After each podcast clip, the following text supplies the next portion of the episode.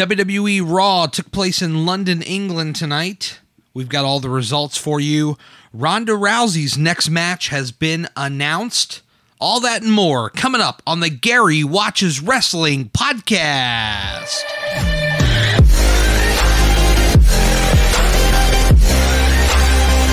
Hey, everybody, welcome to the Gary Watches Wrestling podcast. Thank you so much for tuning in. Do appreciate it. As always, check me out on Twitter at Gary's Wrestling and at Inst- on Instagram at Gary's Wrestling.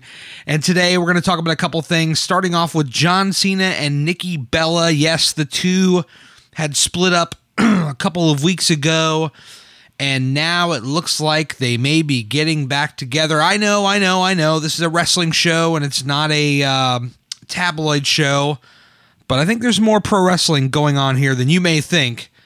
And so John Cena was on the NBC Today show today talking about his relationship or his lack thereof relationship with Nikki Bella, saying that he really thought it was out of nowhere with her breaking up with him, that he's very heartbroken he said that he wants he, he wants to marry her, he wants to have kids with her, he loves her, etc., etc. And so, you know, it's one of those things where I, I and I think we actually talked about this on a previous podcast where they had to reshoot the ending of the Total Bella Total Divas television show to reshoot with the breakup. So that kind of tells you probably all you need to know now again i don't have any insight into it i'm not you know involved in their relationship but i think there's more pro wrestling going on here i think they're working people just my opinion um, and i'm not the only one who thinks that but uh, he wants to have kids he wants to marry this woman um, and and and if all that's on the up and up, and or and or they broke up for TV and they're getting back together, but they were together all along and they're going to get married and have kids. Good for them. I think uh, if they love each other, go for it. Um, the WWE was in New York today at the NBC Upfront presentation. It's one of these kind of media events the network comes out and does a bunch of networky type things. I, I, that's the best explanation that I had. I didn't really have a a better explanation for it. But we found out that Ronda Rousey is going to be challenging Nia Jax for the Raw Women's Championship at Money in the Bank in June on the 17th from Chicago and basically it was a situation of Nia challenging Ronda. She said, "I want the match with Ronda." They kind of did this thing where she's like, "You know, we can we can be cordial here at this media event, but when it comes to the match, you know, I want you in a match." So, this is very interesting and I think that uh you know, it's kind of out of nowhere really as far as I'm concerned but I'm interested to see what they do here. If they're going to go right to Rousey with the championship, or maybe a uh, dissension, interference with Natalya, and that leads into that feud, and they keep Ronda away from the belt for now. I don't know that you want Ronda losing in her very first singles one on one match, but either way, I mean, we're five or six weeks away, so it's a little too early now to kind of, you know, figure all that out. But needless to say, we know Ronda's next opponent. We know it's for the title, and I would be willing to bet. I feel like she's going to win the title. I think that if you're going to do that, you just go right for it. And with that, let's get into the Raw taping uh, in the UK. They uh, were at the O2 Arena in London, England. Seth Rollins defeated Kevin Owens to retain the Intercontinental Championship. This is the open challenge that Seth Rollins is now doing, which I like. I love the I, I love the uh, the open challenge concept. I think it's I think it's a lot of fun. I think they should uh, I think they should stick with it. I like it when a champion wants to go out and fight. Uh, we had Curtis Axel and Bo Dallas defeating Breezango. They're now known as the B team. They asked for a match, they got one, and they beat Breezango. We had a Money in the Bank qualifier match with Bobby Roode getting qualified for this match, defeating No Way Jose and Baron Corbin. Sasha Banks, Natalya, and Ember Moon defeated the Riot. Let me try that again, folks. Sasha, Ember Moon, Natalya defeat the Riot Squad.